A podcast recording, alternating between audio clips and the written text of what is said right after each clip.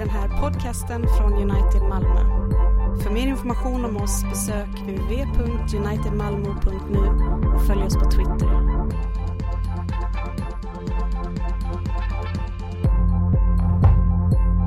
Eh, fyra stycken pass har jag som hänger ihop.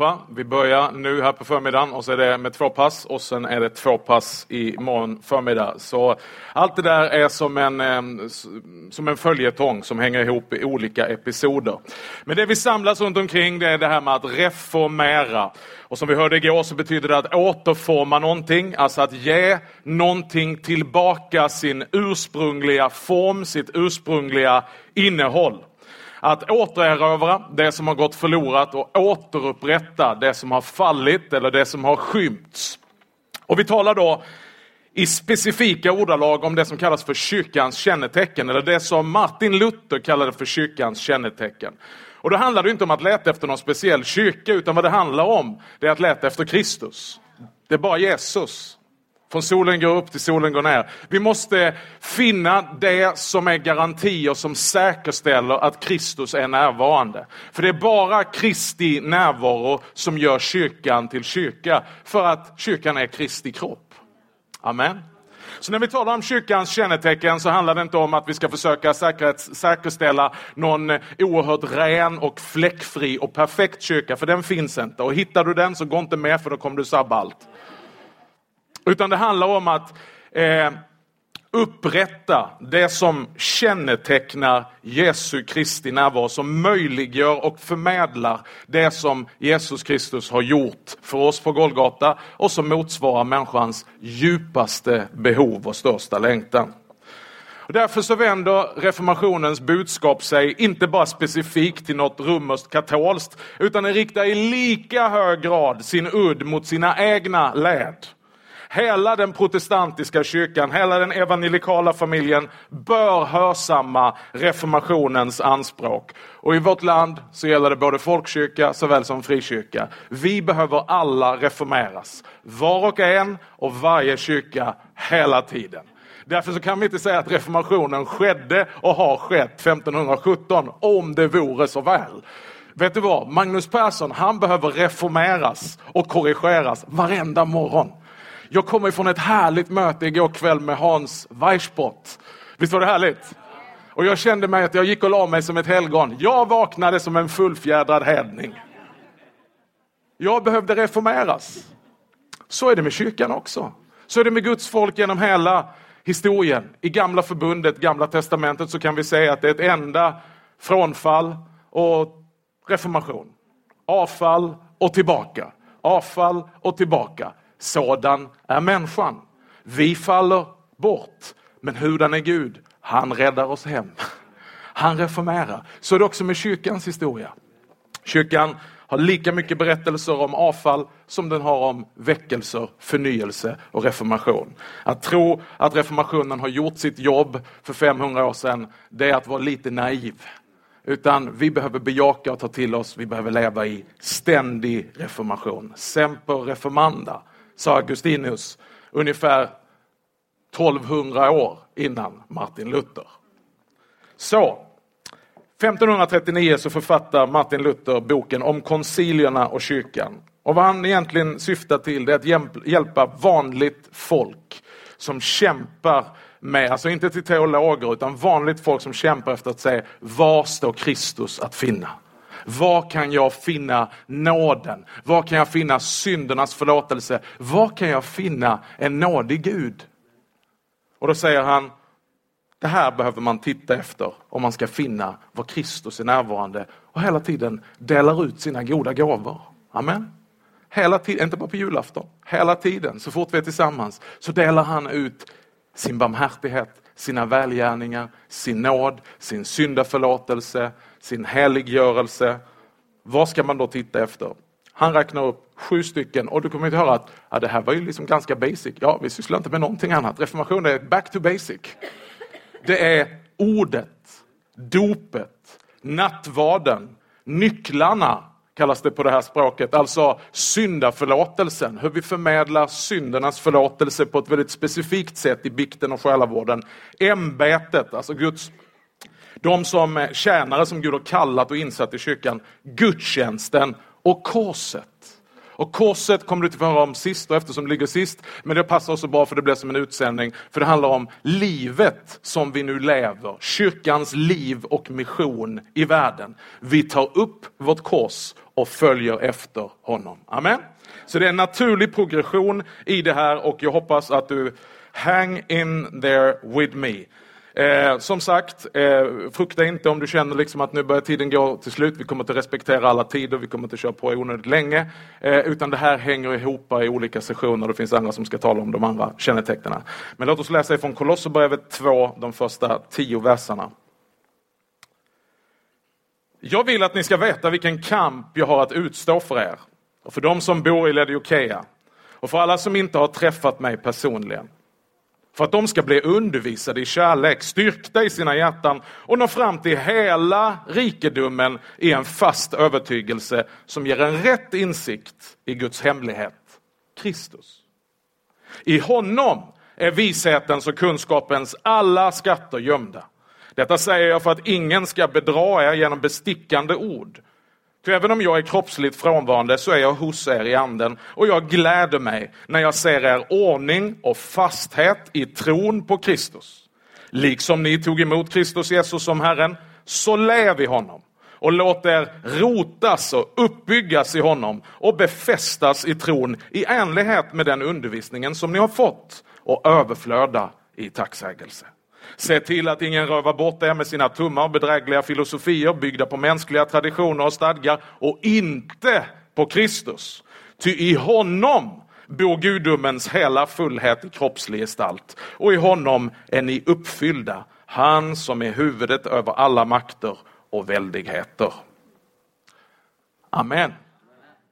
Nästan alla Paulus brev ger oss en insikt i den kampen som han har att utstå för att församlingarna inte ska spåra ur. Att de inte ska glida iväg, att de inte ska förlora fokus och att de inte ska deformeras. För att reformeras behöver vi för att vi lever i en värld, vi lever under makter, vi lever under influenser som vare sig vi vill eller ej deformerar oss hela tiden. Och det enda som kan lösa deformation, det är reformation. Inte innovation när någonting blir svängt och krokigt och så tittar man på det och säger ja okej, okay, men då kör vi kanske och böjer till den lite så här. Utan vi måste böjas tillbaka. På bibliskt språk kallar det för omvändelse. Så Paulus brev redan på nya testamentets tid, alltså vi behöver inte gå längre i kyrkans historia, så ser vi att det börjar liksom deformeras lite hit och dit och hans tjänst är ju att hela tiden reformera med sitt budskap och detta är en kamp. Som kort sammanfattning av texten. Först så ser vi att det finns en kamp och en utmaning och den känner varje pastor, varje präst, varje församlingsbyggare igen sig. Det är så Paulus börjar. Jag vill att ni ska veta vilken kamp jag har att utstå. Vi hörde om Laodikeia församlingen här igår när Hans predikade. Det är en kamp och det är en utmaning och det är ett jobb som församlingsbyggare. Att inte bara glida med utan att också vara med och göra reformationens verk. Se till att Kristus inte går förlorad. Se till att vi inte spårar ur och tappar fokus. Varför är det då en kamp och en utmaning? Jo, för det finns ett hot hela tiden och det är den andra delen av texten. Se till att ingen rövar bort er med sina tummar och bedrägliga filosofier byggda på mänskliga traditioner och stadgar och inte på Kristus. Det finns så mycket i fräscha paket som vill komma in och ta bort vårt fokus från Kristus. När behöver en kyrka reformeras? Så fort Kristus inte är det som är i fokus. Så fort Kristus inte är det, fäst våra ögon på Kristus, trons upphovsman och fullkomnare. Det är, det är den enda visionen en församling behöver ha. Om vi ska överdriva lite. Men det är faktiskt sant. Vad är vision? Jag hoppas vår vision är Kristus. Amen. För risken är att vi har andra visioner så är det precis det som lockar oss bort från Kristus. Vi lever för en vision. Alla kan citera församlingens vision. Vi har haft en sån församling en gång. Kunde vakna mitt i natten och citera vår vision är... Men du vet, det, det, det, kommer inte hjälpa dig så mycket. Kanske kommer hjälpa församlingen eller hjälpa mig eller hjälpa liksom, det vi håller på med.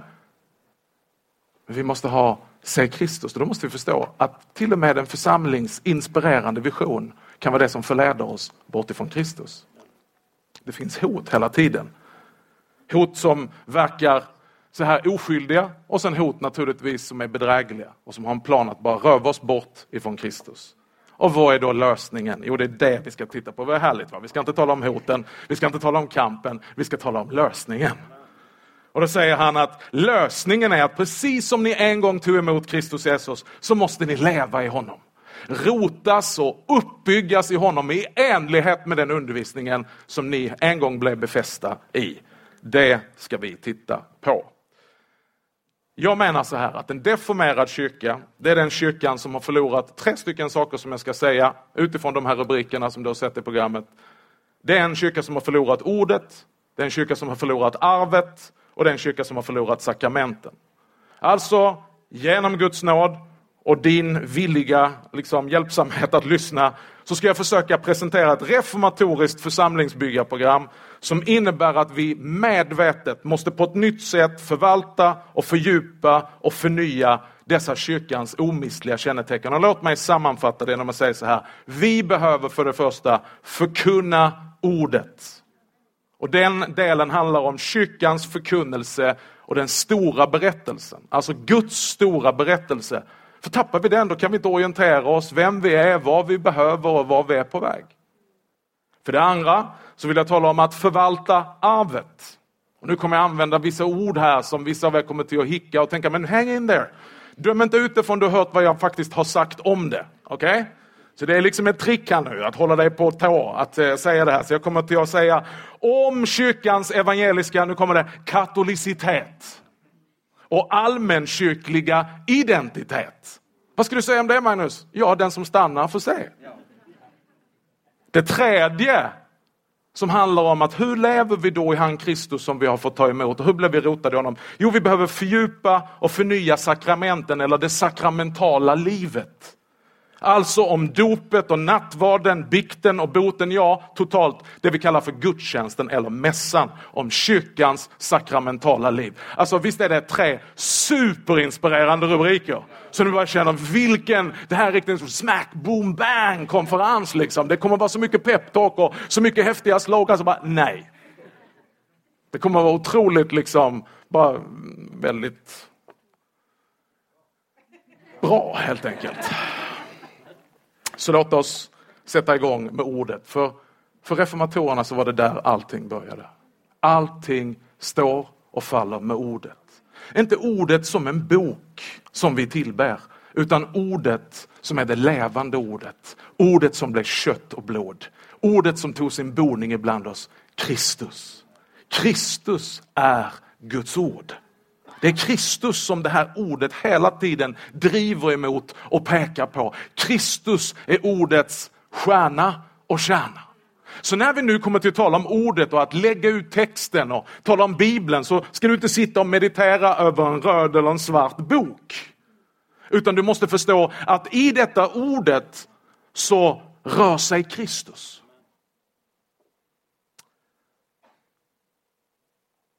Kolosserbrevet 2.8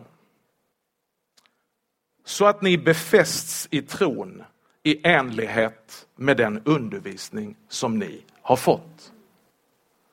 Första steget i all reformation det är tillbaka till ordet. Du har hört uttrycket om detta måste vi berätta. Vi säger det om olika avgörande saker som har skett i historien. Avgörande saker som vi är noga med att vi håller fast vid minnesdagar och genom att hålla fast vid minnesdagarna hur hemskt det än har varit, så är det för att berätta om det som har skett. För att om vi inte berättar det så kommer det snart att förvrängas. Och när det har börjat att förvrängas så kommer det snart att förnekas. Och när det förnekas så kommer det bara vara ett tag innan det har försvunnit. Eller hur? Och därför så har vi hört detta om till exempel förintelsen. Så säger vi med en fas om detta måste vi berätta. Även om det har hänt för länge sedan så behöver vi se till att varje generation får tag på detta, förstår vad som skedde och vaka över det så att det är sanningen som berättas. Så därför behöver vi ha minnesdagar. Därför behöver vi undervisa om detta för att det finns krafter, eller hur? Som vill förvränga det. Säga att ja, men det kanske händer, men det kanske händer lite mer så här. Men förvrängningen, den leder till till slut kommer någon att förneka det. Och de finns redan, eller hur? Så säger, det har inte skett. Det är propaganda. Det är någon som har hittat på det. Och när tillräckligt många börjar förneka det så har det försvunnit. Nu talar vi inte om förintelsen, utan vi talar om försoningen. Vi talar om vad Jesu verk på Golgata, evangelium. Det som ständigt verkar vara kyrkans bäst bevarade hemlighet, tyvärr, fortfarande. Vi verkar tala om allting annat än evangelium. Varför det? Därför att om vi inte talar om det så börjar det snart att förvrängas. Om det börjar förvrängas så kommer det snart att börja förnekas. Och när det har förnekats så är det bara tidsfråga innan det försvinner. Nu har vi dock den säkerheten att kyrkans framtid vilar inte på våra axlar. Utan Jesus Kristus bygger sin församling. Och han har sagt att helvetets portar kan inte vara den övermäktig. Så även om du bangar och backar ur så är det inte så att Gud säger skit också, vad ska vi göra nu? Utan Gud kommer se till att hans församling kommer till att fungera. Amen. Men vi vill ju jobba ihop med Gud och se till att Gud gör det genom oss. Amen. Så därför så behöver vi ständigt säga till oss själva, och när vi tittar på den stora berättelsen, när vi tittar på Guds budskap, om detta måste vi berätta. Det är därför vi samlas, det är därför vi har konferens, det är därför vi kommer tillsammans varje Herrens dag. Och då säger vi, om detta måste vi berätta, idag, alla dagar. Vi måste återupprätta, så att du som kommer och tänker så här, ah, men jag vill höra någonting nytt. Nej, men du kan bli förnyad i den här gamla berättelsen. Men det är precis när vi liksom ska börja piffa upp det och säga så här, det där har vi kört jättelänge nu. Ska vi köra någonting annat? Jag börjar bli sliten på den här objektiva försoningsläran. Kan vi liksom hitta andra perspektiv? Nej. Innan vi går vidare på att bara titta rent om ordets förkunnelse Låt oss titta på det här begreppet den stora berättelsen. Om man säger det med ett fint ord så talar man om metanarrativen. Du vet, varje nation, folkslag, religion, till och med varumärken idag, sammanhang, de har ju en berättelse. The story about us. En berättelse som man berättar för att skapa någon form av liksom identitet, självförståelse. Den stora berättelsen det är inte bara en, liksom, en historieberättelse, massa liksom dammig historia 1812, 1517. Utan det är en berättelse som säger någonting om var vi kommer ifrån, var vi är på väg vad det är som har hänt som gör att det ser ut som det gör och vad det är som kommer till vara lösningen och vad det är vi strävar efter och vad vi hoppas på. Eller hur? Det finns massvis med sådana olika berättelser. Idag så lever vi inte i en värld eller i ett samhälle där vi alla relaterar till samma stora berättelse. Utan den stora berättelsen har förvrängts, den har förnekats och den har försvunnit. Och vi har varit med om narrativens kollaps. Och istället så har det kommit en mängd av mindre, små, korta narrativer. De har inga långa förankringar bakåt i tiden och det visar sig att de varar inte heller så långt in i framtiden utan de måste hela tiden bytas ut. Därför så har vi en mängd olika förklaringar om vårt liv när vi tittar tillbaka på vårt liv. För vi har varit en del av en massa små, mindre berättelser och efter ett tag så har vi kommit till slutet på den berättelsen och känner vi det här håller inte. Vi måste hitta en ny berättelse. Vi måste hitta bättre förklaringar. För varje människa generellt, generaliserat säger så här om livet existentiellt. När man tittar på sig själv, när man tittar in i sin själ, när man tittar ut i vårt samhälle, när man tittar på världen så säger man, ska det vara så här? Är det så här det var tänkt det skulle vara? Om svaret då är nej, ja, då kommer nästa fråga. Men var, varför blev det så här då? Vad var det som gick fel? Och sen vill man ju ställa en tredje fråga. Vem kan då rätta till det som har gått fel? Vad ska vi göra eller vad ska någon annan göra? Hur blev det som blev fel rätt? Och så kommer den fjärde frågan. Hur ser det ut då? Och mot detta har vi den stora berättelsen ifrån Bibeln. Den stora frälsningshistorien som svarar emot dessa frågor om vi generaliserar dem. Så att vi talar om skapelse. Ska det vara så här? Nej. Och så pekar vi på Guds skapelse. Gud skapade världen. Ja men så är det ju inte nu. Vad gick fel? Fallet. Men vem ska då ställa det till rätta? Vad ska jag göra? Ja, du kan ingenting göra. Men det finns en som har gjort någonting i ditt ställe. Försoningen. Wow, hur kommer det då se ut? förnyelsen, upprättelsen, hoppet. Han kommer komma tillbaka. Lösningen är inte att vi drar och emigrerar, utan att han kommer. Amen. Vi sitter inte här och tänker en dag ska vi fara bortom molnen, vi ska fara bortom mass, vi ska dra som en avlöning så fort vi får chansen. Nej, han kommer! Och allting ska upprättas, för kom ihåg, var började berättelsen? Skapelsen. Detta är hans och han sa, det är gott, det är mitt, det är jag som har gjort det. Jorden tillhör Herren och allt vad som finns på den. Så detta måste vi berätta. För att annars så kommer det förvrängas, förnekas och försvinna.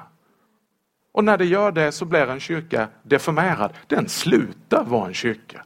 En kyrka är inte en kyrka bara för att den har liksom en kyrklig arkitektur, för att den har en altare, talarstol, inte ens för att man öppnar bibeln varje söndag.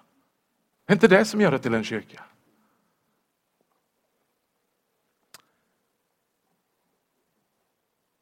Hur förvrängs den här berättelsen och förnekas?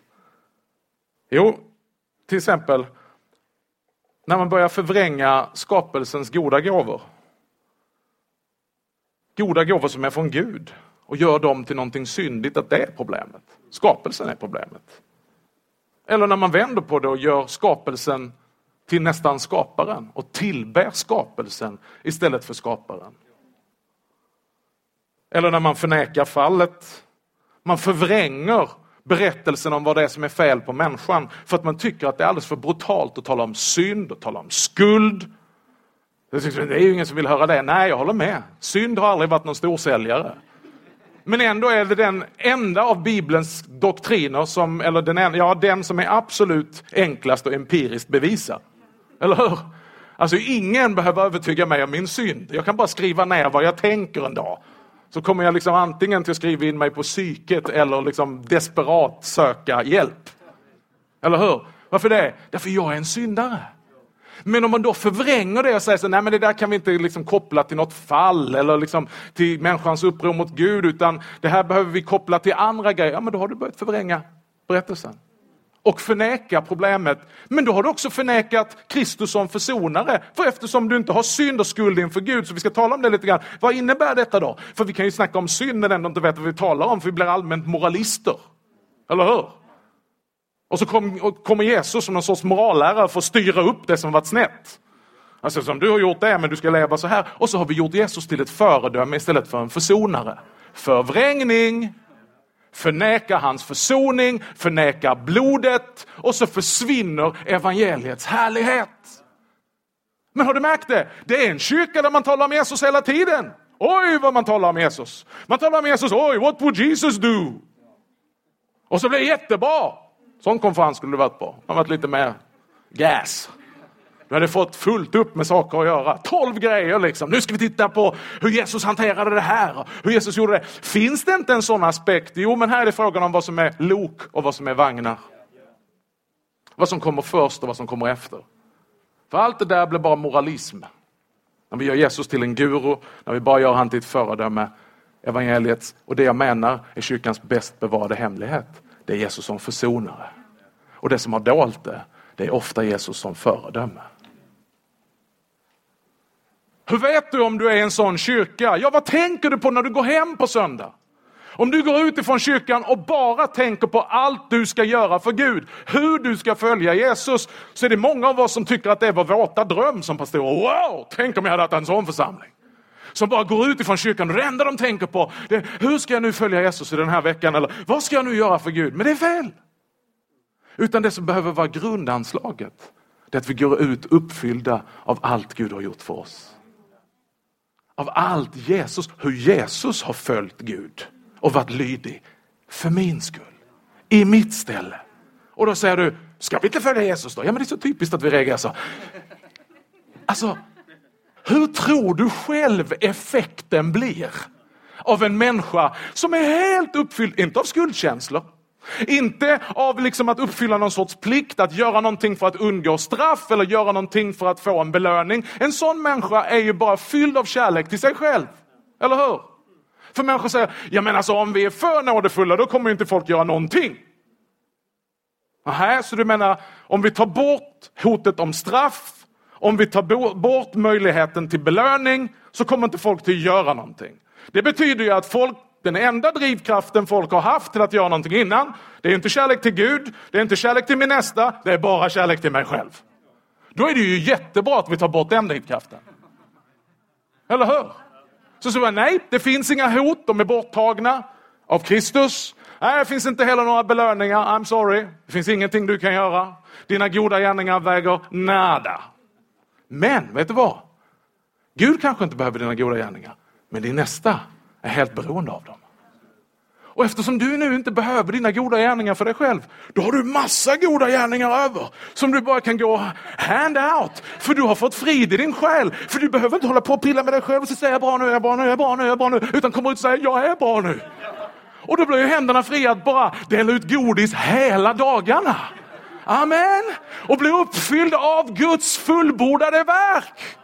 Du vet, jag tror att evangeliet i längden producerar mer resultat än lagen. Men det prövas. För när du börjar predika evangelium i början, då börjar folk flippa ut. Men då får man liksom bara veta vad man tror på. Så att du inte bara lever i åskådning, utan du lever i tro.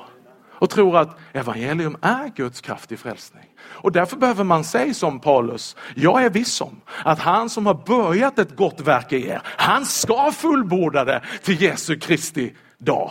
Amen. Så naturligtvis så behöver vi då se till att Kristi ord finns rikligt ibland oss. Annars så kommer den här berättelsen att förvrängas. Och det, du förvränger liksom inte en berättelse på liksom en vecka. Va? Utan så som vattnet på stranden åker in och ut över stenarna på stranden. En vecka, ett år, ett decennium så är det med att slipa bort alla spetsiga, alla spetsar, alla kanter. Så till slut så har den blivit helt avrundad. Därför så måste vi se till att istället så sker en annan process. Och det är att vi rotas i Kristus. Och vad sa Paulus var lösningen? Precis som ni har tagit emot Kristus. Låt er rotas i honom. Låt, oss, låt er uppbyggas i honom.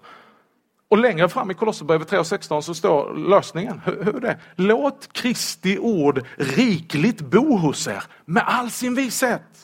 Undervisa och förmana. Så, så Magnus, var det inte det du skulle tala om? Jo, absolut. Men det stannar inte där. Med varandra med salmer, hymner och andliga sånger och sjung med tacksamhet Guds lov i era hjärtan. Alltså det här med att Guds ord ska bo rikligt ibland oss, det har inte bara med förkunnelsen och talarstolen att göra, utan Guds ord behöver bo rikligt ibland oss på många olika sätt. Du vet, vill du veta vad en kyrka tror på? Då räcker det inte med att gå in på deras hemsida eller gå till deras dokument och läsa deras bekännelse. Alla kan liksom copy and paste en bekännelse. Utan du måste se hur de firar gudstjänst. Gudstjänst är, eller ska jag säga liturgi, det är teologi in action. Amen. Så det är gudstjänsten, det syns. Du vet, du kan ha det som säger, jo men alltså vill du ha koll på vår bekännelse och vad vi tror på så, så får du gå bort och ta den boken eller du får gå in på den hemsidan. Men det är egentligen ingenting som berör någonting av det vi sysslar med utan det, det, det är bara någonting som vi har där borta ifall en sån fråga skulle komma upp. Alltså funktionellt tror vi inte på det. Utan, utan vad vi egentligen sysslar med det är någonting helt annat. Men vi svarar ja på alla rätta frågor. Så, ja, Bibeln är Guds ord och den är ofelbar i allt den hävdar. Och, och liksom, ja, ja, Jesus är Guds son.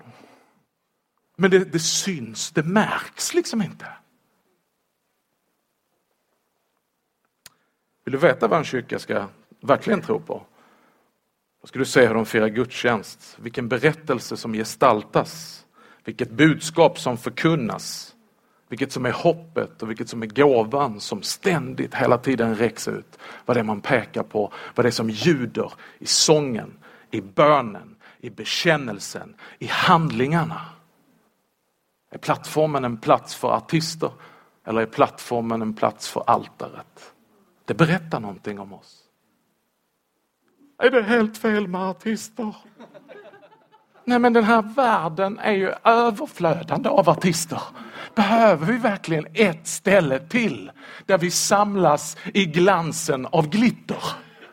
Behöver vi verkligen det? Är det så himla ont om det? Jag, tänker, jag kan knappt hitta en tv-kanal utan att det är underhållning. Behöver vi en plats till där vi har underhållning? Kanske vi behöver en plats som sticker ut i den här världen som säger välkommen hit, här finns det zero underhållning. Här finns trons underhåll som rotar oss i Kristus. Låt oss bli uppbyggda i honom och som berättar den berättelsen som ingen annan berättar.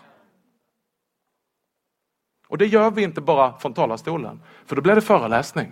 Och vi sysslar inte med föreläsning, nu är det konferens. Men när vi, när vi är på gudstjänst så, så, så håller vi inte på med föreläsning. För det är inte ett klassrum utan det är ett kyrkorum.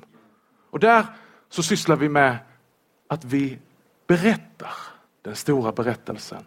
Så att Guds ord på många olika sätt är rikligt mitt ibland oss och rotar oss i denna stora berättelse. Så att den inte förvrängs, så att den inte förnekas och så att den inte försvinner. Och därför måste vi upprätta ordet och dess närvaro. Den här kampen, det är inte någonting som är specifikt för vår tid eller för någon liksom 1500-tals senmedeltid, utan den här kampen finns redan, som jag sa, på Nya Testamentet. Det bästa exemplet, eller det värsta exemplet, eller det tydligaste exemplet ska jag säga, det är församlingarna i Galatien. Där kan vi se att hela det här brevet det är ett reformationsbrev där Paulus kallar dem tillbaka till den berättelse som de har övergivit. Till den berättelse som har, det har smugit sig in en annan berättelse i den stora berättelsen som förvränger och som förflyttar centrumet. Och det handlar reformationen om. Det är inte så här att Martin Luther vaknade en dag och hade en helt ny berättelse. I have a dream. Utan det handlar om att det är en centrumförflyttning. Var i ligger evangeliets betoning? Vad är evangeliets dialekt? Här har förflyttat det som min ena dotter, jag ska inte säga hennes namn, jag har ju två, kan vara vem som helst. Men du vet, alltså hon byter dialekt beroende på vem hon pratar med. Du kan pröva här nu om du kommer från något annat landskap. Det är så charmigt att se att när hon har bara pratat en liten stund så, oj, vem är det där? Hon pratar östgötska. Hon är född i Hör. Hur är detta möjligt? Och sen kommer det någon annan och så pratar hon eh, ja, någonting annat. Nu ska vi inte prata mer om dig Caroline. Eller jag menar. Alltså det sker en förvrängning. Och till slut så börjar man liksom undra, eh, ja, ja just det, vad är min dialekt egentligen? Detta sker i Galaterbrevet. Och vi ser hur Paulus han, och nu ska vi snabbt bara ta några bibelord från Galaterbrevet 1. Han säger, jag är förvånad över att ni så hastigt avfaller från honom som har kallat er genom Kristi nåd och vänder er till ett annat evangelium, fast det inte finns något annat evangelium. Alltså ser du glidningen? Däremot är det några som skapar förvirring bland er. Här har vi förvrängningen. Tror du det var unikt för den här tiden eller tror du möjligtvis att det finns idag också? Tror du att de kom in här som satanister, överstepräster från djävulens kyrka? Nej, det här var ju judekristna. Alltså det här var ju liksom ett av samfunden. Det var ju liksom fina gudsmän. De var väldigt fina för den delen. I jämförelse med Paulus framstod de enormt fromma. För de körde ju inte bara liksom nåden alena, utan de körde plusmeny. Oj vad det finns många konferenser idag i Sverige med plusmeny. Det är ju liksom hela grejen. Välkommen! Du har för lite liksom. Du kör den här vanliga menyn. Här finns plusmeny! Nej, det räcker inte bara med det här, det är jättebra. För det är aldrig att man förnekar och säger att det där är fel. Det är ingen som skulle säga det vi säger om, om, om nåden, om tron, om Kristus. Nej, det är fel! Utan så, här, ja, ja, ja.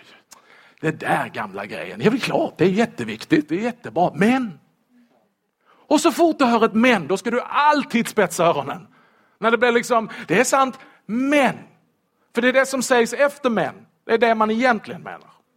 Det är där betoningen ligger. Och därför är reformationen ett uppgör med alla de här plusmenyerna. Och tillbaka, för det finns inget annat evangelium än detta evangeliet. Så därför behöver vi inse att det finns förvrängningar. Och vi behöver pröva oss själva att inte jag är den som börjar skapa förvirring. Eller hur? Galaterbrevet 2, vers 4 och 5. Falska bröder har smugit sig in de har nästlat sig in för att spionera på den frihet vi har i Kristus Jesus och göra oss till slavar. Men inte ens för ett ögonblick gav vi vika för dem och underkastade oss. Vi ville att evangeliets sanning skulle bevaras hos er. Oh, vi behöver en reformation vänner. Vi behöver en generation av pastorer och präster och församlingsbyggare som med Paulus säger, vi vet att det finns förfall. Vi vet att det finns förvirring och förvrängning. Vi, vi liksom förfasar oss inte så mycket för det, men inte för ett ögonblick att vi accepterar det. Inte för ett ögonblick att vi är politiskt korrekta, utan vi står upp och utmanar det. Varför? Därför att evangeliets sanning ska bevaras hos er. För Paulus tror bara så att om den går förlorad, då har vi förlorat allt. Vers 14. Men när jag såg att de inte var på rätt väg, och här är liksom Petrus, den ofällbara Petrus är en del av den här gruppen. När jag såg att de inte var på rätt väg och att Petrus, den ofällbara, att han löpte deras ärenden, att han fegade ur. Och han liksom backade och sa, jo men, jo, men jag kan inte heller sitta med hedningarna. Oj, har du varit där? Come on somebody. Han liksom bara säga, men det är inte läge nu, jag brukar stå upp för det här men nu är det här sammanhanget och det så, nu, sitt ni där borta, jag, jag, jag, jag sitter här. Så tar man ställning, inte för evangeliet, utan för sin egen bekvämlighet.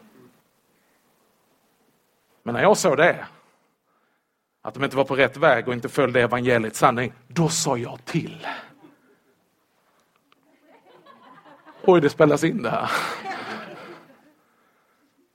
Alltså ibland kan vi tycka det är bökigt med sådana här människor. Ah, varför ska de säga till? Varför kan vi inte bara ha liksom peace, love and understanding? Varför måste vi ha sådana här konferenser där vi säger liksom, ah, ah, någonting behöver rättas till. Det är så jobbigt när någonting behöver rättas till. Ja, men det låter ju som mina barn igen.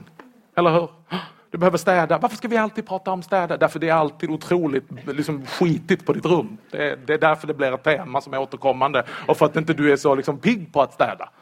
Därför att du lever i kontinuerlig liksom, städning och därför behövs det den här grävskopan en gång om året. Därför behövs det den här saneringen. Därför behöver vi liksom ringa Anticimex.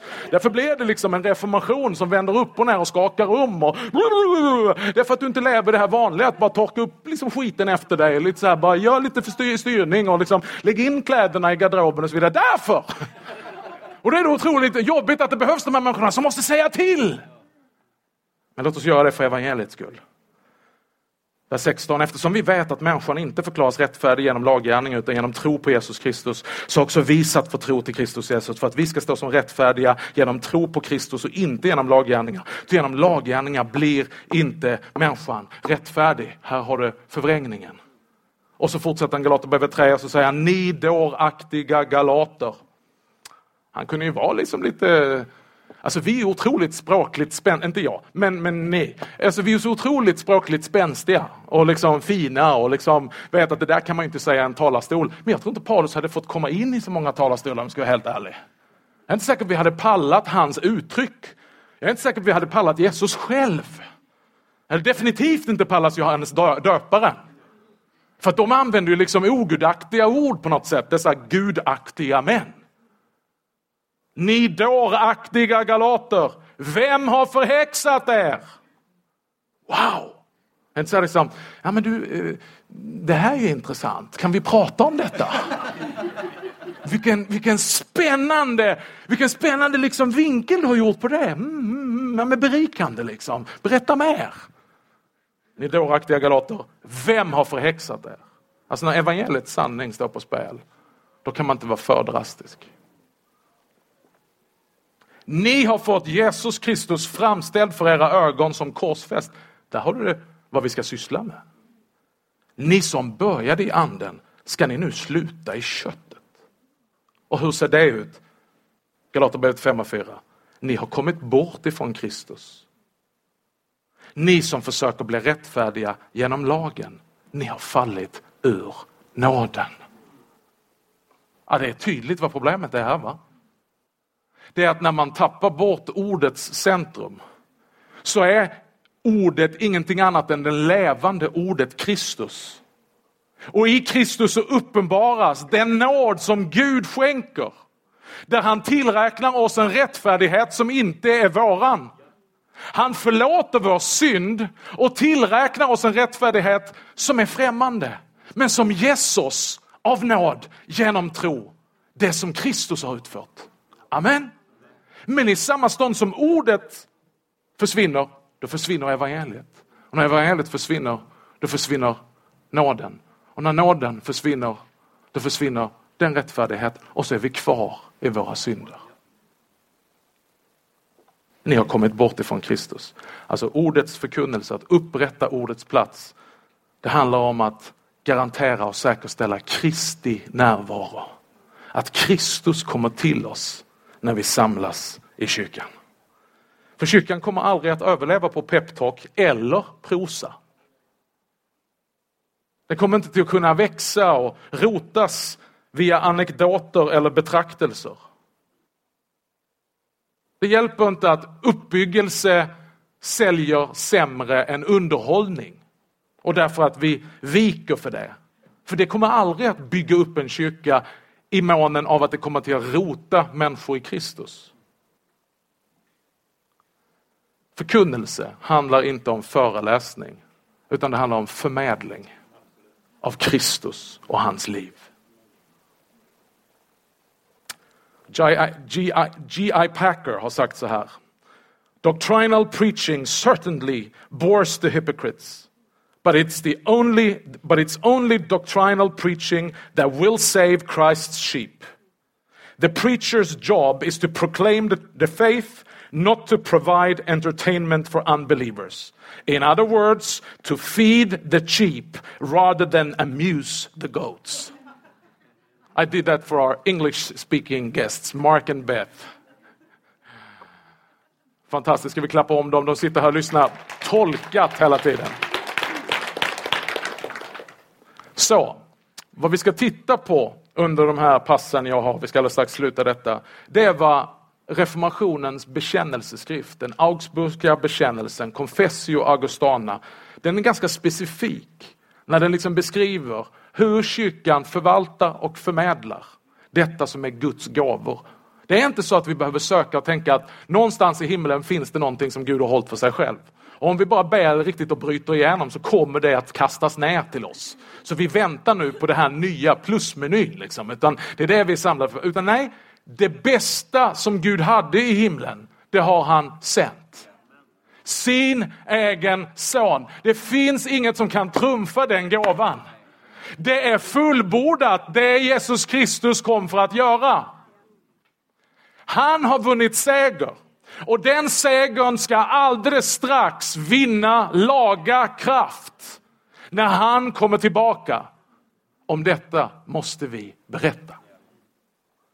Den Augsburgska bekännelsen sammanfattades så här och du kommer att se progressionen för att det här med Luthers sju kännetecken det är inte unikt liksom att Luther någonstans i alla en av sina liksom, miljoner böcker, på säga, bara ritade ner några kännetecken för du kan hitta en annan skrift där det står om Luthers tio kännetecken för kyrkan. Eh, men det är inte det att han inte kunde räkna utan det här finns ju i bekännelseskrifterna. Som tydligt, du kan bara säga så här, här är den, tick, tick, tick, tick, tick. Och vad är det då med den här bekännelsen? Jo, att det här är den, den mest ekumeniska bekännelse som finns. Eftersom den är skriven i förhoppningen att visa kyrkan att det vi undervisar är ingenting nytt, är inga tillägg, är ingen plusmeny, utan ett upprättande av det som har blivit missbrukat. Så här börjar han och skriver i artikel 4. Människan kan inte rättfärdiggöras inför Gud genom egna krafter, egen förtjänst eller egna gärningar, utan att hon rättfärdiggörs utan förskyllan för Kristi skull genom tron. När hon tror att hon upptas i nåden och att hennes synder förlåts för Kristi skull, vilken genom sin död åstadkommit gottgörelse för våra synder. Denna tro tillräknar Gud som rättfärdighet inför honom. Visst är det härligt när man kan säga halleluja och läsa bekännelsedokument? Men då kommer nästa fråga. Hur får man då denna tro? För det är en sak vad som har hänt på Golgata, vi har precis firat påsk, men det är både långt dit och länge sedan. Så hur blir jag delaktig av det som har skett på Golgata? Genom tro. Men hur får jag då denna tro? Jag är så glad att du frågar. För artikel 5 handlar precis om det. Nästa artikel. naturlig progression. För att vi ska få denna tro. Ha. Har evangelieförkunnelsens och sakramentsförvaltningens ämbete inrättats. Ty genom ordet och sakramenten, såsom genom medel, skänks den helige Ande, vilken hos dem som hör evangelium frambringar tron, var och när det behagar Gud. Ja, men det är ganska klart va? Jag kan inte rättfärdiggöra mig själv, inte genom mina gärningar, inte genom någonting, utan jag står med skuld inför Gud. Men Gud själv har betalt den skulden genom att han gjorde sin son till ett med min synd. Och nu är det så att jag kan bli till ett med hans rättfärdighet genom tro. Hur ska jag få tro? Jo, det har Gud ordnat. Genom att han har i församlingen insatt, bara lite för tv här nu, eh, insatt i församlingen evangelieförkunnelsen och sakramentsförvaltningens ämbete som skänker oss denna tro. Och så sammanfattar han i artikel 7, när jag säger han så är det ju naturligtvis flera, men jag tänker på Melanchthon. Kyrkan, därför kan man sammanfatta kyrkan väldigt enkelt. Kyrkan är de heligas gemenskap i vilket evangeliet rent förkunnas och sakramenten rätt förvaltas. Det betyder att man kan förkunna evangeliet orent. Därför så lägger man vikt vid att det är evangeliet som rent ska förkunnas. Det vill säga utan plusmenyer. Att det är pure gospel. Och att sakramenten ska förvaltas rätt. Det betyder att du kan förvalta sakramenten fel. Det betyder att Kristus är inte där bara för att det dyker upp en oblat. Vi ska titta på det alldeles strax. Men nu avslutar vi det här med ordets förkunnelse. Som vi ser här så kyrkans kännetecken det är inte substantiv, ting. Alltså så här, vi har en bibel, vi måste vara en kyrka. Vi har ett altare, vi måste vara en kyrka. Nej, det är verb. Det vill säga det är inte ting utan det är saker och ting som är i rörelse. Det är inte att vi har en bibel utan det är att vi predikar Guds ord. Vi delar ut, vi proklamerar, vi förmedlar ordet till folk. Det är någonting som händer.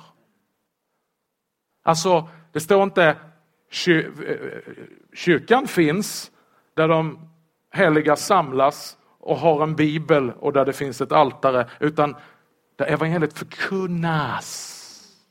Där sakramenten rätt förvaltas. Alltså, det är rörelse.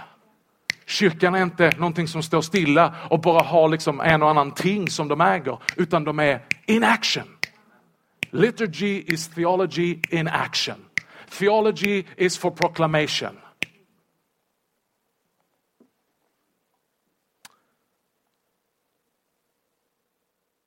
Det här är det som präglar reformationen.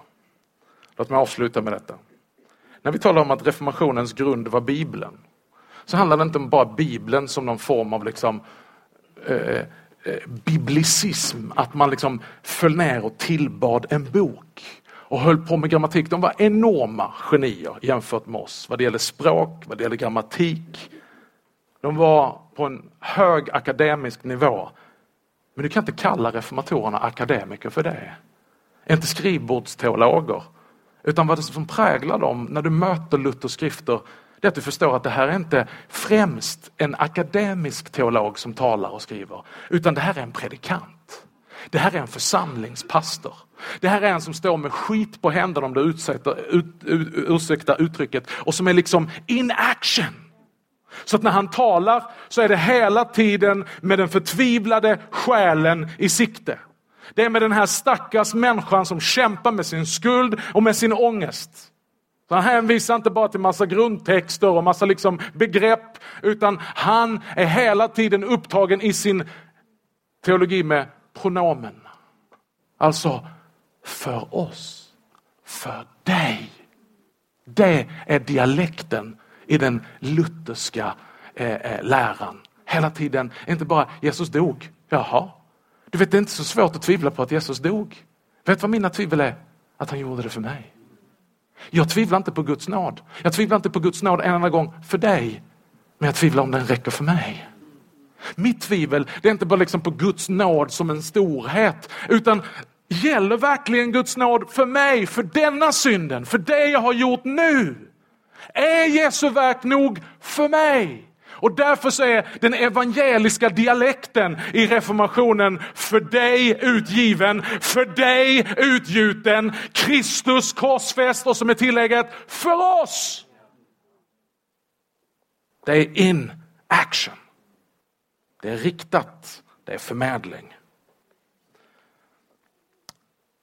Karl-Axel Aurelius, som faktiskt bor här i Malmö, en av kanske världens främsta, i alla fall Sveriges främsta Lutherkännare. Han skriver i sin bok Hjärtpunkten, låt mig avsluta med det när vi ska alldeles strax, det är fika nu kvart över va? Han försöker förklara vad det är som sker i reformationen. Och det som fortsatt behöver ske bland oss när vi upprättar ordets plats, när vi upprättar arvet och när vi upprättar Kristi närvaro genom sakramenten. Så att vi kan tillsäga människor för dig. Han säger så här. I gudstjänsten äger detta möte rum mellan Gud och människa som innebär att förbundet upprättas, uppehålls och fördjupas. Kommer du ihåg vad vi läste i Kolosserbrevet? Så som ni har tagit emot Kristus, lev då i honom så att ni rotas i honom, uppbyggs i honom. Amen. Alltså borra bara djupare i evangeliet. Var sker detta enligt Karl Axel, enligt reformationen? I gudstjänsten. Luther talar om det som sker mellan Gud och församlingen i detta möte som ett fröjdefullt byte. Kristus ger ut det som är hans i utbyte mot det som är vårt. Ska vi byta grejer med varann? Alltså det är en sån här bytmarknad. Har du varit på en sån? Eh, bakluckeloppis eller liksom, man tar med sig, det här vill inte vi ha, de här, liksom, detta är inte någonting. Så tar man med dem och så vill så här, jag ger dig det och det vill jag ha, då tar jag det. Men nu är det här bättre än någon bakluckeloppis du kan tänka dig. Utan detta är Kristus själv. Sådan som han är inför Gud. Hans rättfärdighet, alla hans välgärningar, de ger han till oss. Och vi ger alla våra synder till honom. Detta sker i gudstjänsten. Detta är liturgi i bokstavlig bemärkelse. Samtalet i gudstjänsten förs mellan två parter, den närvarande Kristus och hans folk. Det är utformat som ett tilltal och ett gensvar. Det är det levande ordet som står i förgrunden, det vill säga det som ska ljuda i läsningarna och predikan. En sådan syn på predikan måste medföra att förkunnelsen ges väsentlig plats i gudstjänsten. Till de angelägna åtgärder som behövs för att gudstjänsten ska återfå sin ursprungliga kraft och klarhet krävs ett återupprättande av predikan. Luther anger tre stora missbruk som skadat gudstjänsten. Kanske detta kan stämma idag också. För det första så har man till stor del förtigit Guds ord. För det andra har man fyllt tumrummet med allehanda fabler och legender. För det tredje har man genom ordets frånvaro förvandlat gudstjänsten till ett människoverk i syfte att försäkra sig om Guds nåd och salighet. Alltså gudstjänsten har blivit någonting jag gör för Gud istället för någonting Gud gör för mig. Det har blivit att jag kommer och ger mitt offer istället för att jag tar emot hans offer för mig. Sist men inte minst. Den kristna församlingen, säger Karl-Axel, ska aldrig komma tillsammans, alltså till gudstjänst, utan att Guds ord predikas eller beds. Eller det är inte Karl-Axel som säger det, han säger vad Luther säger. Det finns sådant som måste ske i varje gudstjänst för att den inte ska upphöra att vara gudstjänst. Det vill säga ett möte där Kristi gåvor utdelas och mottages i tro. Vad kallar Augsburgska bekännelsen det? att evangelium förkunnas rent och sakramenten förvaltas rätt. I övrigt råder frihet. Allt är tillåtet som befordrar evangeliet. Inget är tillåtet som skymmer eller motsäger evangeliet. Det som varken gör det ena eller andra, det kan man både ha och mista. Gud välsigne oss alla. Nu är det fika.